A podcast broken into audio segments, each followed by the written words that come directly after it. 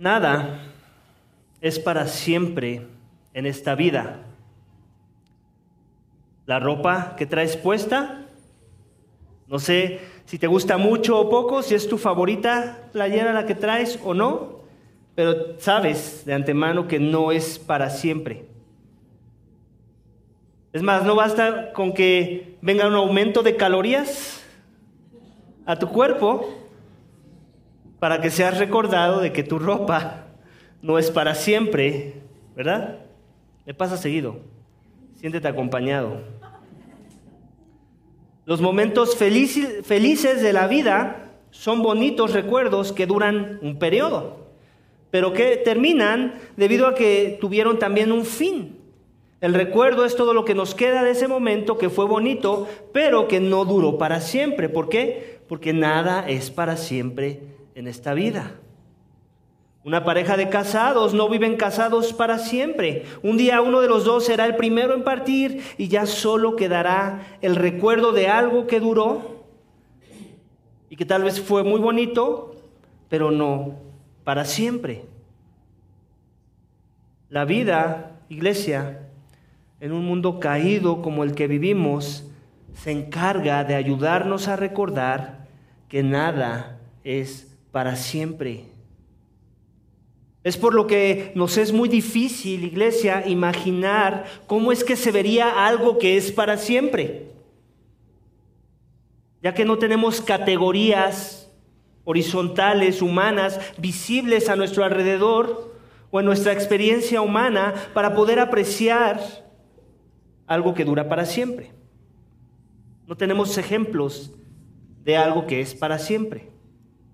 Lo que sí tenemos, iglesia, es a Dios y a su palabra, que Él nos dice que es eterna y que nos muestra este lenguaje, y que de manera particular lo veremos en nuestro texto esta mañana, donde se nos menciona de manera repetida, pon atención, esta frase de manera repetida, para siempre, con respecto al orden sacerdotal que Cristo representa para los hijos de Dios.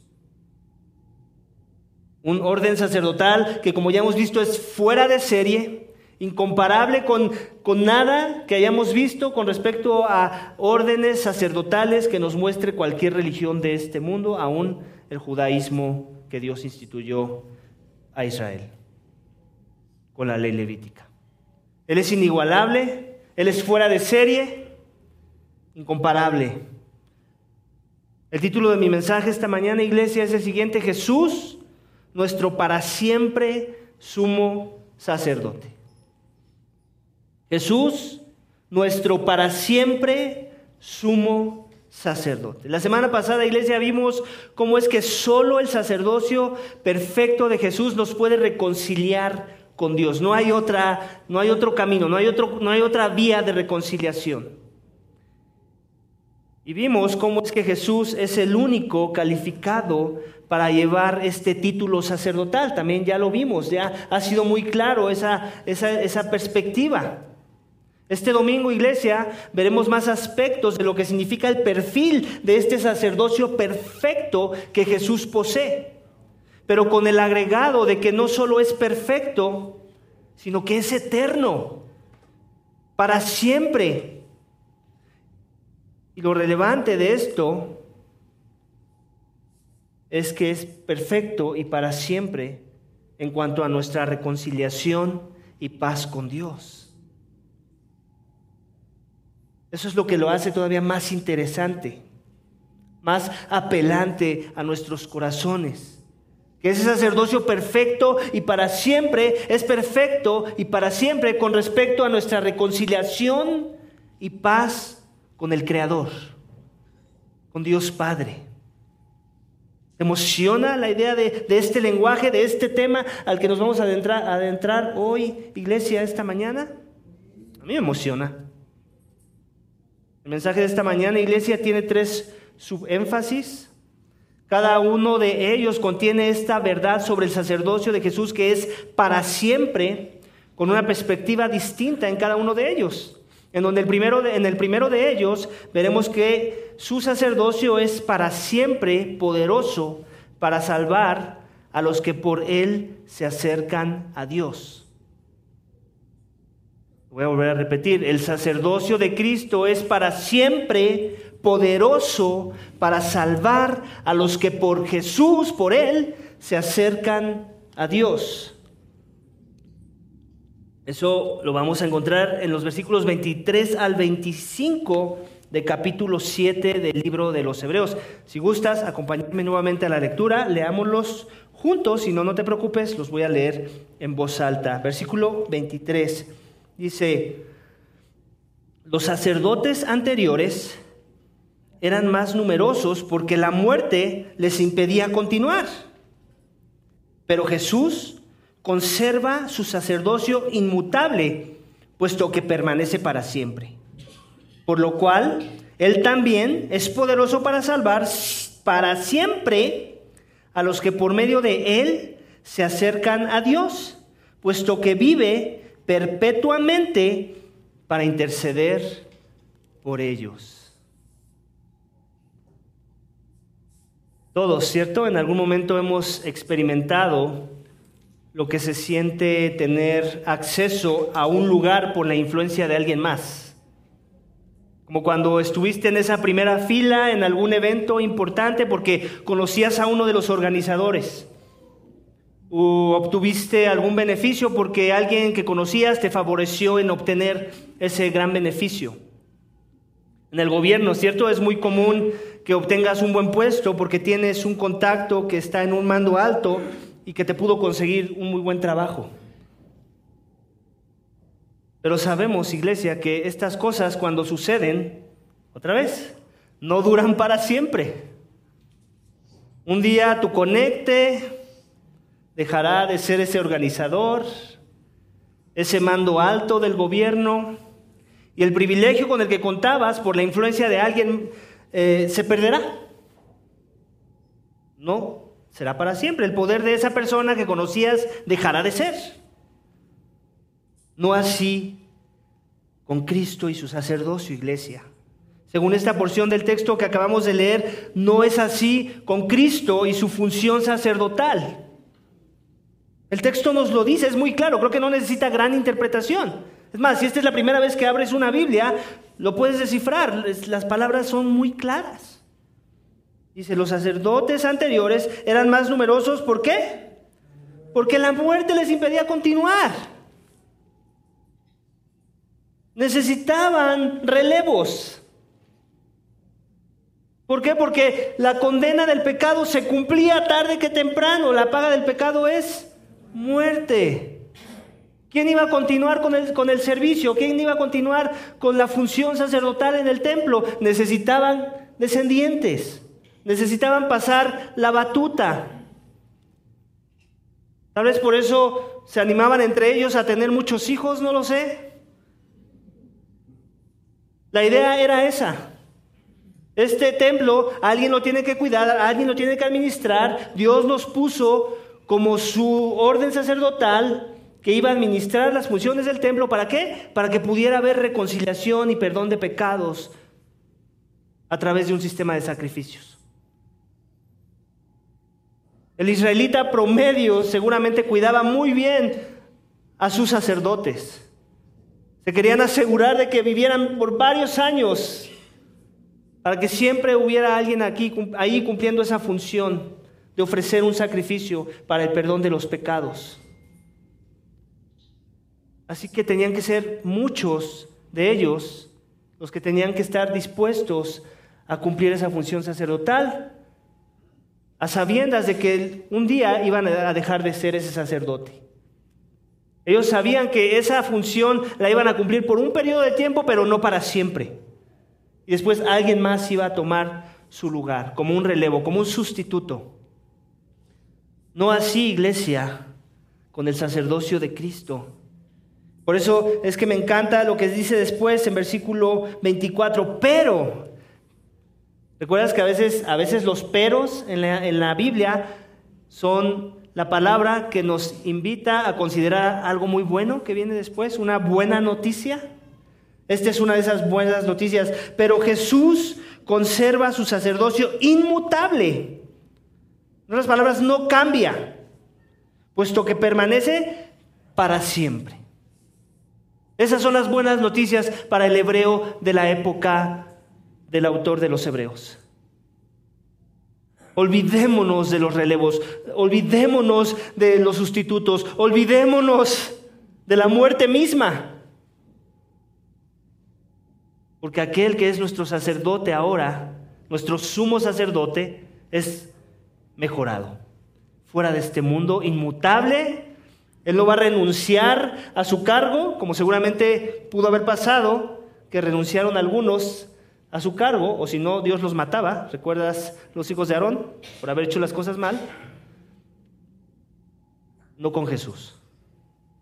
El sacerdocio es para siempre, continúa para siempre, por lo cual... Aquí nos está dando lo que significa que Él sea el sacerdote para siempre, el por lo cual es una explicación del beneficio de que Jesús sea ese sacerdote, instalado para siempre, por lo cual Él también es poderoso para salvar para siempre a los que por medio de Él se acercan a Dios, puesto que vive permanentemente para interceder por ellos.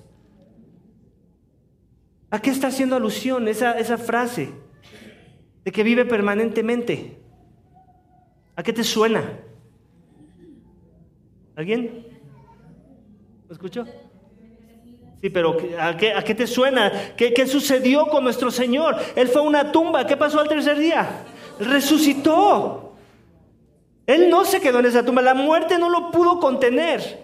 El poder que obró en él fue el mismo poder del Espíritu Santo que ahora mora en el creyente, que mora en ti, que mora en mí. ¿Puedes creer eso? Ese mismo poder no solamente obró en nosotros para salvación, si en verdad eres salvo, si esta mañana has sido reconciliado con Dios, ese mismo poder va a seguir obrando en tu corazón para ser transformado y conformado a la imagen de Cristo. Su poder que inició en el proceso de regeneración, de transformación de corazón, ese mismo poder continúa, no se detiene. No tiene límites, es para siempre. Algo que también podemos ver en este texto, en contraste con lo que teníamos antes, en este caso en la ley levítica, con un sacerdocio instituido por Dios a través de la ley de Moisés. Ya vimos la semana pasada que era inútil, que era insuficiente. Y esa inutilidad y esa insuficiencia la podemos considerar en esta misma perspectiva. No era poderoso para salvar. Ellos se acercaban a Dios, ¿recuerdas? El templo era ese lugar en donde moraba la presencia de Dios. Ellos año con año, y también había sacrificios diarios, pero año con año tenían que ser recordados de su necesidad de redención. Se podían acercar al templo, se podían acercar a aquel lugar en donde moraba la presencia de Dios, pero había condiciones que cumplir. Tenían que traer lo mejor de lo mejor. Tenían que traer un sacrificio perfecto. Y cuando lo hacían, compraban tiempo para el siguiente año. La ira de Dios era refrenada de ellos. Y no morían, pero tampoco tenían la garantía de vivir para siempre. Eso no los salvaba en verdad. Eso lo vamos a ver más adelante en los siguientes capítulos de Hebreos. Vamos a profundizar en ello, pero por ahorita quédate con esa idea. Eso no era suficiente. La ley de Moisés no era suficiente para salvar. ¿Sabes para qué era suficiente la ley de Moisés? Para condenar, para recordarles su insuficiencia, sus flaquezas, su maldad, recordarles el estándar de santidad de Dios que ellos ni nosotros tenemos. Así es que si esta mañana entre nosotros tú eres un amador de la ley, no sé si esa palabra suene, a law lover, amador de la ley, cuidado. O sea, sí ámala. Cristo dijo que el que lo ama obedecerá sus mandamientos. O sea, ámala en la dirección correcta, vamos. No para justificación, no para obtener tu salvación. ¿Por qué? Porque aquí nos lo dice, que lo cual también Él es poderoso para salvar también Por lo cual Él también es poderoso para salvar para siempre a los que por medio de Él se acercan a Dios. ¿Yo puedo ser salvo si me acerco a la ley y ser salvo por medio de la ley? No, el texto no dice eso. ¿Quién es el Él de la frase? Cristo. Es solo a través de Cristo, de sus méritos, donde Él vivió la vida perfecta que yo no pude vivir y se demandaba de mí, en donde Él padeció el castigo que yo merecía, porque la ley así lo decía, que me condena. Él los llevó en mi lugar. No solo eso, Él resucitó al tercer día, como una muestra de que Dios, su Padre, recibió ese sacrificio perfecto, adecuado, digno, para que los pecadores en verdad puedan encontrar perdón, paz y reconciliación con Dios. Es a través de sus méritos, iglesia, no de que eres muy bueno guardando el primer mandamiento o el quinto o el cuarto o el que te guste, en el que te sientas más fortalecido. Iglesia, ¿quién de nosotros aquí puede decir yo he amado a Dios con toda mi alma, mente, corazón, fuerza? ¿Quién puede decir eso? ¿Quién puede ser tan arrogante como para hacer esa declaración? Aún si llevas 20 años en el cristianismo o 30 o 40, ¿quién puede decir eso? Cualquiera que lo diga también está declarando que no entiende nada de estas cosas de las que estamos hablando. No podemos, iglesia. Por eso necesitábamos este tipo de sacerdote, un sacerdote que es para siempre, para podernos acercar a Dios. Amén. Ese es el tipo de salvación que tú quieres esta mañana. No salvación por obras, para que tú te gloríes. Salvación por gracia, por medio de la fe, no por obras, para que nadie se gloríe. Efesios 2:8. No por obras.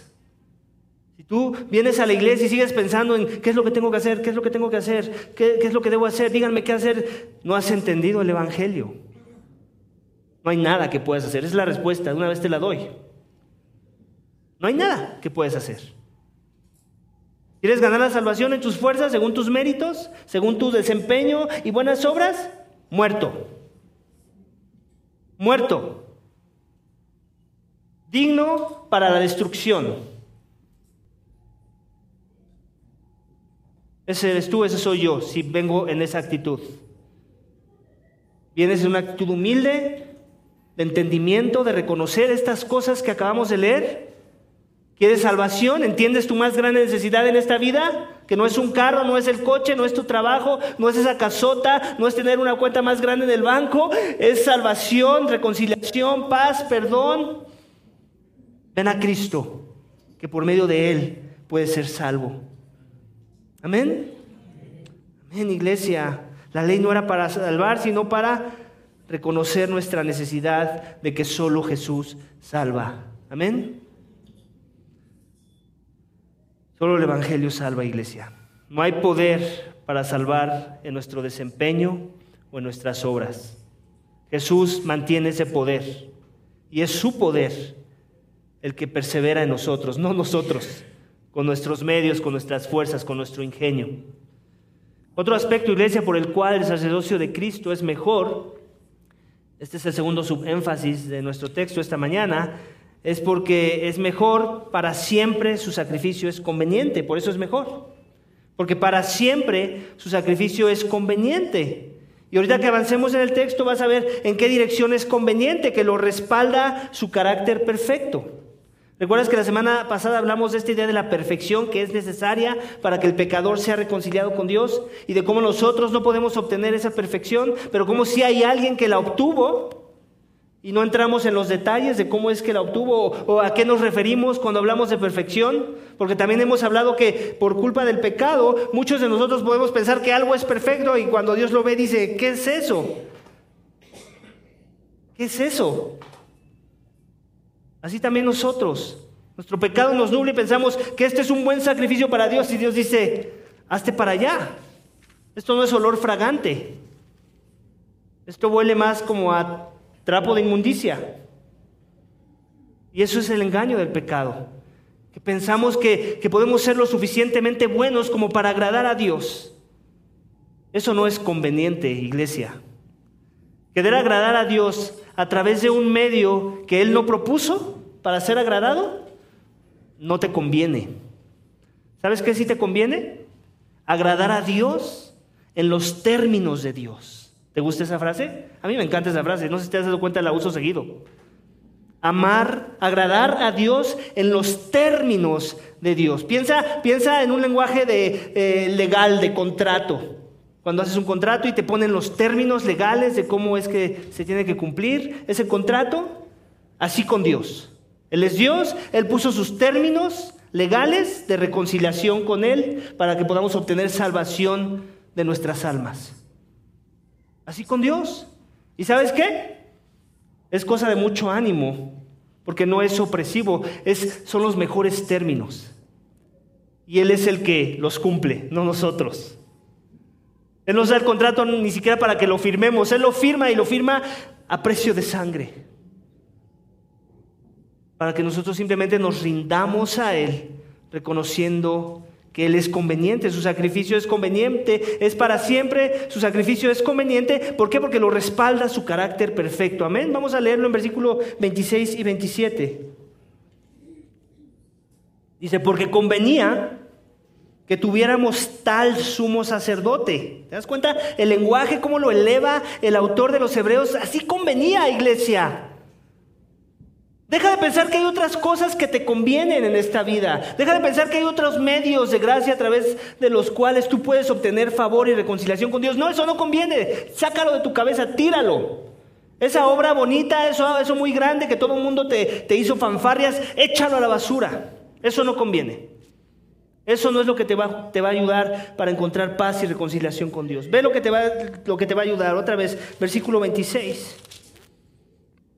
Porque convenía que tuviéramos tal sumo sacerdote. Y aquí viene la lista del perfil de ese sacerdote. No que no lo hemos visto antes. Esa lista ya la vimos, creo que en el primer capítulo.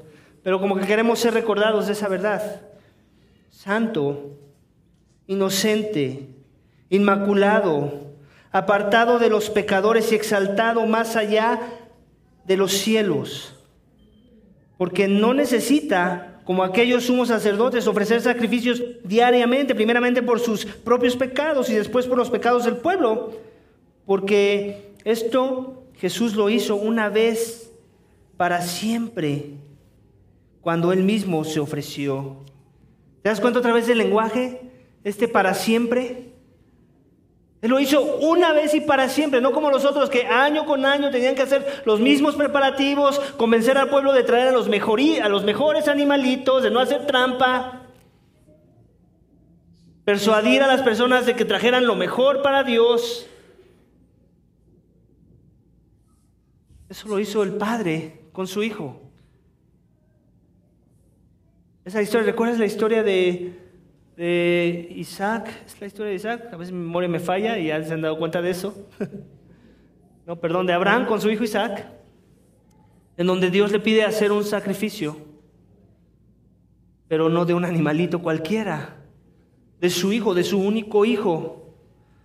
Por cierto, hay una película por ahí que se llama así, que acaba de salir, por si la quieren ir a ver, dicen que está muy buena, yo no la he visto, pero se llama así, Su único hijo. Básicamente narra la historia de lo que fue seguramente para Abraham el haber recibido esa revelación de tener que sacrificar a su único hijo y el dolor que eso le pudo haber causado y la tentación de no querer obedecer la voluntad de Dios. Pero al final sabemos que Abraham obedeció, ¿cierto? Abraham propuso y creyó que Dios aún tenía el poder para resucitar a su hijo después de ese sacrificio, y por eso estaba dispuesto a hacerlo, y por eso lo puso en el lugar donde iba a hacer el sacrificio. Y después, ¿qué apareció? ¿El cuchillazo al hijo? No, apareció el poder de la salvación que Dios ofrece, en donde Él es el que da el sacrificio.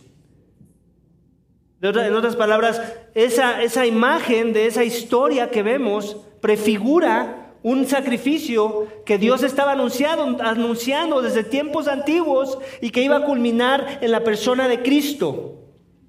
en donde por años el sacerdocio levítico ofrecían sacrificio tras sacrificio, matanza tras matanza, muerte tras muerte, derramamiento de sangre tras derramamiento de sangre, ¿de qué? ¿De personas? No, de animalitos. Eso no cuenta para siempre. Contaba por un año y expiraba y volvían, tenían que volverlo a hacer. Y es más, vamos a decirlo así, que se le fuera a ocurrir a uno de los sacerdotes, no, se me hace injusto que muera un animalito por el pecado por mis pecados. Yo voy a cortarme las venas, obviamente que se pudiera, sabemos que si se corta las venas y se desangra, pues no va a poder hacer nada más que eso, ¿no? Pero suponiendo que él saca fuerzas de flaquezas y alcanza a caminar al lugar santísimo y ofrece la sangre del sacrificio en ese lugar, aún eso no sería suficiente. Porque ¿qué tipo de sangre es esa? La de un pecador, la de un vil pecador, alguien que no tiene este perfil que acabamos de leer en estos versículos, santo, inocente, inmaculado, es decir, sin mancha, apartado de los pecadores, exaltado más allá de los cielos. Un vil pecador no cuenta como un sacrificio digno de la justicia de Dios, donde va a haber derramamiento de sangre, va a haber muerte y también va a haber separación eterna. Así es como contaría el sacrificio de la sangre de un sumo sacerdote de Israel. Pero cuando hablamos del sacrificio perfecto de aquel que es el Cordero inmolado, que quita los pecados del mundo, que Juan el Bautista dijo, Él es el Cordero inmolado, aquel del cual no soy digno ni desatar la correa de su zapato. ¿Por qué? Porque Él es esto que vemos aquí, santo, inocente, inmaculado, apartado del pecado. Juan entendía su vileza en contraste de la grandeza que podía ver en su Señor. Entendía que no se podía acercar a Él así de buenas a primeras, así con la confianza de un amigo hacia otro. Entendía el señorío, la grandeza, la majestad de aquel que se había hecho carne. Este que la Biblia nos dice que fue perfecto, que fue tentado, lo vimos en pasajes anteriores, que fue tentado como nosotros en muchas maneras, pero sin pecado. Es por eso que solo su sacrificio, iglesia, es conveniente. Deja de tratar de insinuarle a Dios que traes una propuesta, una alternativa como sacrificio. Deja de pensar que hay algo en esta vida que tú puedes hacer mejor que otros cristianos y que eso te tiene que contar como para estar en un mejor favor de Dios hacia tu persona, que puedes encontrar un tipo de mejor reconciliación porque el sacrificio de Cristo nada más era el trampolín para que después tus buenas obras se vieran bien. Eso es paganismo. No quieres ser visto como un pagano, ¿cierto? Pero muchas veces así actúas, así actúo. Pienso que hay algo que hice, algo que soy tentado a pensar que hay algo que hice que no hicieron los demás, y a veces es muy sutil, no es que lo escribes, no es que lo pones en tu diario, no, pues hoy hice algo y pues me siento mejor que la mitad de la membresía. No funciona así. Funciona de maneras sutiles, iglesia. Son engaños demoníacos muchas de las veces. Nos creemos la mentira de que fue esto o aquello que hice por ahí o por allá que va a elevar mi condición de reconciliación con Dios. Cada vez que venga ese pensamiento, cada vez que venga ese ataque demoníaco, o a veces tu propio corazón pecaminoso que fabrica pecado y pensamientos pecaminosos, léete este versículo y hazte estas preguntas, que pase el test. Y hazte estas preguntas: ¿es esto que pienso, que estoy considerando, que me conviene como oferta de sacrificio a Dios, es santo, puro, inocente, inmaculado, apartado de todo pecado? Y si tu respuesta es que sí, pues necesitas tomar un discipulado conmigo. No puedes llegar a esa conclusión. No, necesitas conocer a Dios, necesitas conocer su santidad. Necesitas conocer su hermosura, su pureza. Necesitas conocer su carácter santo, perfecto, sin mancha, inmaculado, apartado, distinto, para que entiendas que lo único que te conviene es este sacrificio conveniente que Cristo ofrece en su carácter y en su persona. Él sí es adecuado, su sangre derramada sí cuenta. No solo porque lo demostró caminando la vida perfecta, inocente, inmaculada, sin mancha, sin pecado, que tú y yo no pudimos vivir, pero que se demandaba de nosotros. También tenemos que aclarar. A veces queremos bajar el estándar y pensar que Dios es uno como nosotros. Él no lo es. Él dice que Él no es hombre para que mienta. Y nosotros somos un bonche de mentirosos. Mentimos hasta por los codos. A veces ni nos damos cuenta, a veces hasta nos creemos nuestras propias mentiras. Lo que merecemos es muerte, castigo eterno, separación, juicio, lo que la ley ofrece. Necesitamos gracia, iglesia, perdón, reconciliación, paz con Dios, pero en los términos de Dios, no en mis términos. Amén. Así es que la próxima vez que estés pensando en salvación, piensa en lo que en verdad te conviene, no en tus propuestas defectuosas. Amén. Cristo, su carácter perfecto nos respalda, iglesia. ¿Recuerdas en el bautismo de Jesús? ¿Qué sucedió? ¿Recuerdas las palabras que se escucharon del cielo? En el que tengo complacencia. ¿En quién se complace el Padre? ¿En ti? ¿En mí? ¿En tu mejor obra? ¿Aún tu mejor obra por venir? No, en el Hijo, en Él encuentra complacencia. Él es el olor fragante del que hemos estado hablando en Levítico cuando estuvimos en la serie de Levítico. Es Él, es eso.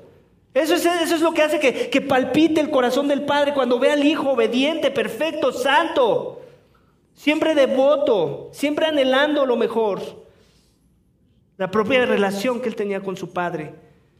Cuando venimos y nos acercamos a Dios y encontramos salvación en Él por la fe en el Hijo, eso somos tú y yo, iglesia. Aún en medio de nuestros defectos, del pecado que todavía aún radica en nosotros. Es en sus méritos y por sus méritos que nos podemos acercar a Dios. Amén. Ese es el evangelio, iglesia. Esa es la gracia que Dios tiene para ti esta mañana. Los sacrificios del Antiguo Testamento últimamente nunca fueron perfectos, lo podemos decir con esa... Eran adecuados para el momento. No estoy diciendo que hay que desecharlos. Para Israel eran adecuados, eran muy importantes, era parte de la identidad. Así obtenían reconciliación con Dios por un periodo de tiempo. La sangre derramada no era la del que pecó, sino la de un inocente animal. Y ya también dijimos, si hubiera sido el mismo pecador ahí derramando su sangre, tampoco cuenta. Y aún así el sumo sacerdote promedio no hubiera encontrado complacencia ante Dios derramando su propia sangre. No hubiera sido un sacrificio perfecto. Amén. De forma que el único sacrificio conveniente para el verdadero perdón de los pecados, para en verdad tener acceso continuo a la presencia de Dios, es el que Jesús hizo, el que en verdad es conveniente. ¿Por qué? Porque lo respalda su carácter. Amén. Vamos al último subénfasis, iglesia, de nuestro texto esta mañana. El último aspecto que nos muestra nuestro texto esta mañana por el que el sacerdocio de Cristo es mejor, es porque para siempre su sacrificio es perfecto. No existe uno mejor. Yo sé que hay mucho para siempre en el mensaje de esta mañana, pero no me culpes a mí. Lee el texto y cuenta los para siempre que están ahí. A veces la repetición en el texto es el énfasis del texto, no siempre. En este caso así lo es. Para siempre su sacrificio es perfecto, no existe uno mejor. Versículo 28. Porque la ley designa como sumo sacerdotes a hombres débiles, pero la palabra del juramento que vino después de la ley designa al Hijo, hecho perfecto para siempre. ¿Recuerdas cuál es la palabra del juramento? Lo vimos la semana pasada. Salmo 110, ¿recuerdas? El Señor ha jurado y no se retractará, tú eres sacerdote para siempre según el orden de Melquisedec. Entonces, como que he visto que ha habido un poco de confusión con este tema de Melquisedec. No te confundas tanto, en realidad es más simple de lo que parece. Otra vez, ¿quién es Melquisedec? Un sacerdote de otro tipo de orden, que es fuera de serie. ¿Por qué? Porque no es como el orden sacerdotal que Dios propuso en la ley levítica. Entonces es como si tuviéramos dos tipos de orden sacerdotales, uno que Dios propuso para la ley levítica y otro que Dios nos deja ver en su interacción con Abraham, el padre de la fe. ¿Okay? Después el texto en Hebreos nos dice que Melquisedec es, más bien que Cristo viene de ese tipo de orden, de Melquisedec. Pero no porque venga de ese linaje, no pienses en que él es descendiente de Melquisedec, ni mucho menos. Es claro que él viene de la tribu de Judá, ¿ok? Pero también ya vimos que Melquisedec era sacerdote y rey. Entonces es en ese sentido que Cristo es de ese orden, en donde no solamente ofrece un sacrificio, se ofrece a sí mismo, también es un rey como ese Melquisedec del pasado. Entonces se asocian en cuanto a la identidad de ambos de ambos perfiles, por decirlo así, rey y sacerdote. Aparte, es más que Melquisedec, es aún mejorado. ¿Por qué? Porque es el hijo. Melquisedec era un mero hombre, con pecado, como todos los mortales. El hijo es perfecto, lo acabamos de ver. Entonces, es en ese sentido que él es en el orden de Melquisedec, o sea, que se parece a él. Otra vez, usando el lenguaje de tipo, antitipo, Melquisedec es el tipo, ¿ok? Y Cristo es el antitipo, o sea, lo contrario a Melquisedec. ¿Qué era Melquisedec? Pecador. Cristo es el antitipo. Aunque suena negativo, en realidad es lo positivo. ¿Antitipo por qué? Porque Él no es pecador.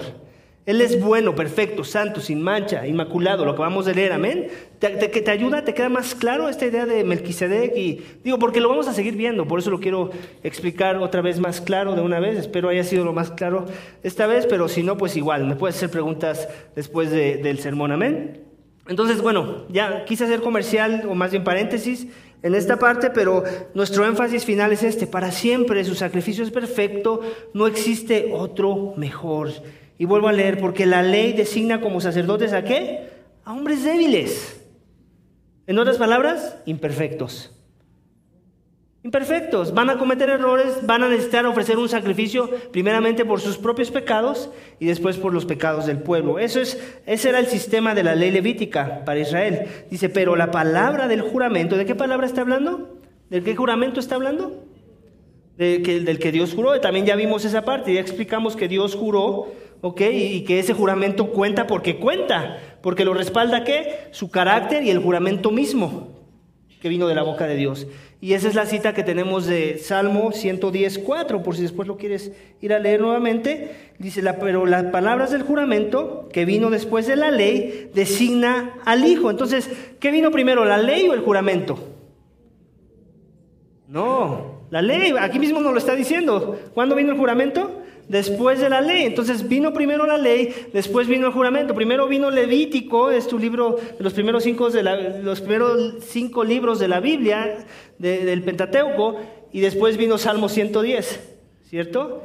Ese es el juramento que Dios nos da en esa revelación del Salmo.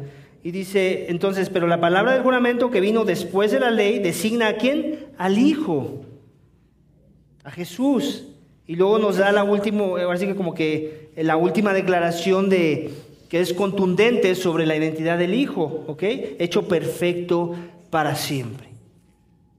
¿Por qué para siempre? Porque Él vive para siempre, porque su resurrección no es para volverse a ofrecer como un sacrificio una y otra vez. Es una vez y para siempre. Se ofreció a sí mismo para siempre por los pecadores, para que todos los que vengan a Dios por medio de Él puedan ser salvos y vistos y hechos perfectos. ¿Por qué? ¿Por sus méritos? No, por los méritos del Hijo, que era el único perfecto. Amén. Así que para siempre su sacerdocio es perfecto, iglesia, porque Él vive para siempre. ¿Queda claro? Es tan simple como eso, no hay que enredarnos más con la idea. No existe uno mejor. ¿Quieres hacer una propuesta de uno mejor? El cristianismo no es para ti. Solamente Cristo es el sacrificio mejorado y no hay otro mejor. ¿Sabes por qué? porque fue Dios mismo el Padre el que lo propuso, no ningún hombre, no ningún sistema religioso, filosófico, humano. Fue el Padre en los cielos que dijo: este es mi Hijo amado en quien tengo complacencia, y es el Cordero inmolado desde antes de la fundación del mundo. En otras palabras, antes de que viniera el primer pecado, el Hijo ya estaba preparado para el sacrificio. En el consejo de la redención, Padre, Hijo y Espíritu Santo ya se habían puesto de acuerdo cómo iban a traerse gloria, cómo iban a salvar a los pecadores que somos tú y yo. ¿Acaso me puedes decir que puedes traer una propuesta mejorada que la que hubo en el consejo de la redención por la eternidad, cuando tú ni siquiera todavía sabías de qué se trataban estas cosas? Tonto, pero mucha gente vive eso y cree eso y hace sus propuestas de salvación. Y eso habla de cuánta necesidad hay a nuestro alrededor, iglesia, y por qué es que tú y yo debemos de salir de nuestra zona de confort para que la gente conozca la verdad que les puede dar en verdad vida y esperanza, reconciliación con Dios, paz con Dios, por los méritos del Hijo que tanto nos amó. Porque de tal manera, iglesia, amó Dios al mundo que ha dado a su Hijo unigénito, a Jesús, para que todo aquel que crea en Él no se pierda, mas tenga vida eterna. Amén. No solo su sacrificio es perfecto, Él en su estado glorificado permanece perfecto, iglesia, lo que significa que en cada instante, como el mejor, el único intercesor, los hombres eran débiles en carácter y por su pecado morían. Eso hacía imperfecto su sacerdocio. En cambio, Jesús, el Dios hombre, era perfecto en carácter y en mantenerse con vida, porque Él reina y vive para siempre. Él fue exaltado, está en la diestra del Padre, nadie lo mueve de ese lugar, por el poder de la resurrección que obró en su persona. Él vive para siempre en ese estado de perfección, siempre calificado para interceder por nosotros ante su Padre. Y no solo en calidad de hombre perfecto, sino también en calidad de Hijo perfecto, el verdadero, el unigénito Hijo de Dios. Amén. Al principio te comenté que nada es para siempre en esta vida. Y creo que esto es verdad en un ámbito meramente terrenal, horizontal, pero no en un ámbito espiritual. Amén. Ya que cuando has confiado en Jesús, nuestro para siempre sumo sacerdote, su servicio intercesorio nos beneficia para obtener un mejor y para siempre en la presencia de Dios. Amén. Porque Él vive perfectamente y para siempre. Él va a dar la cara para siempre por los suyos, por los que por medio de Él se acercan a Dios, porque en Él somos aceptos y somos vistos, iglesia, como perfectos con la perfección que Jesús nos da cuando hemos creído en verdad en Él. Vamos a orar, iglesia, para que Dios nos anime, nos fortalezca y nos ayude a creer esa verdad si aún no le hemos conocido. Todo inicia con arrepentimiento y fe. Necesitas creer que necesitas ese tipo de Salvador, ese tipo de Redentor. Si aún no le conoces esta mañana, si Jesús no es tu más grande tesoro, lo que te mantiene despierto, lo que te anima a perseverar y a vivir en esta vida, lo que te ayuda a dar prioridades sanas a tu vida, si eso no es Jesús para tu vida, le necesitas hoy más que nunca.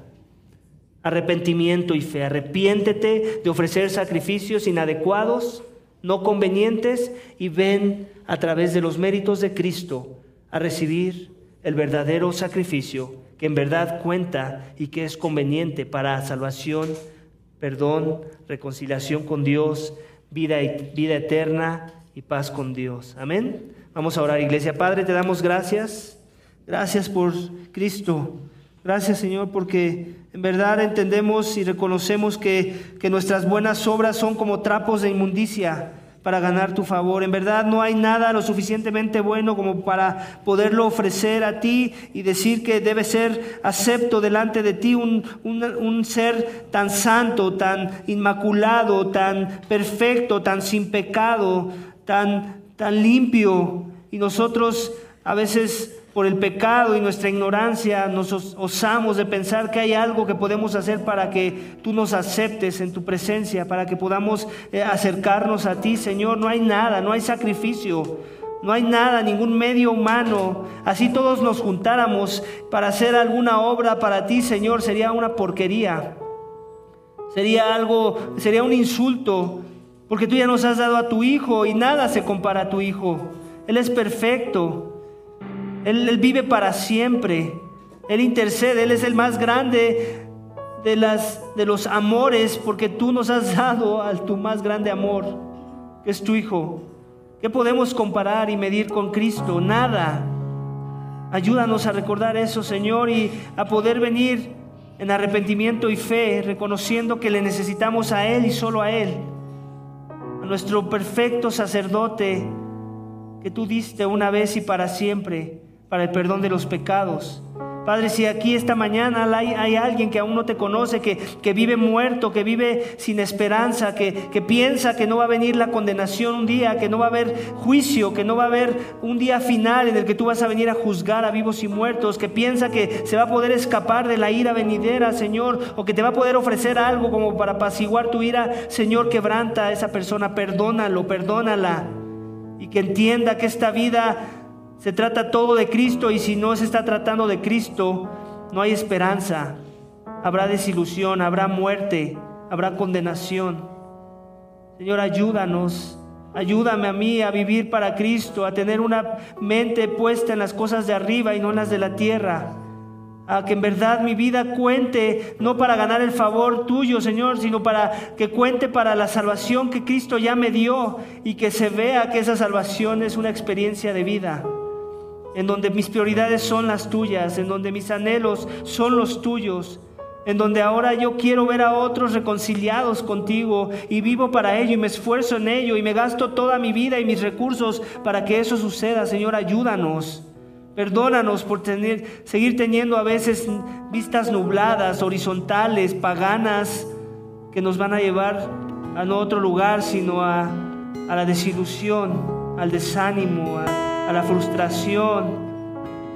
Ayúdanos, quebranta nuestros corazones, Señor, y permítenos contemplar una vez más la gloria de Jesús, aquel que fue clavado en esa cruz para el perdón de nuestros pecados, aquel que no nada más muere, sino ahora vive en nosotros para transformarlos y conformarnos a la imagen del que vive y reina por los siglos.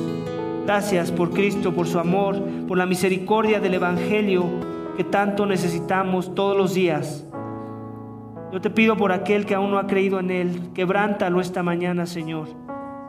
Que no asuma que está bien contigo, que no asuma que esa vida que vive apartada de ti, apartada de tus propósitos, apartada de tu ley, de tu voluntad, Señor, es una vida de alguien que va a experimentar la vida eterna, sino más bien la muerte eterna, Señor. Aviva ese corazón, rogamos, como lo hiciste con el nuestro, por tu mera gracia, por tu sola misericordia, por tu mero amor. Te lo pedimos y te damos gracias en el nombre de tu Hijo amado, Cristo Jesús. Amén.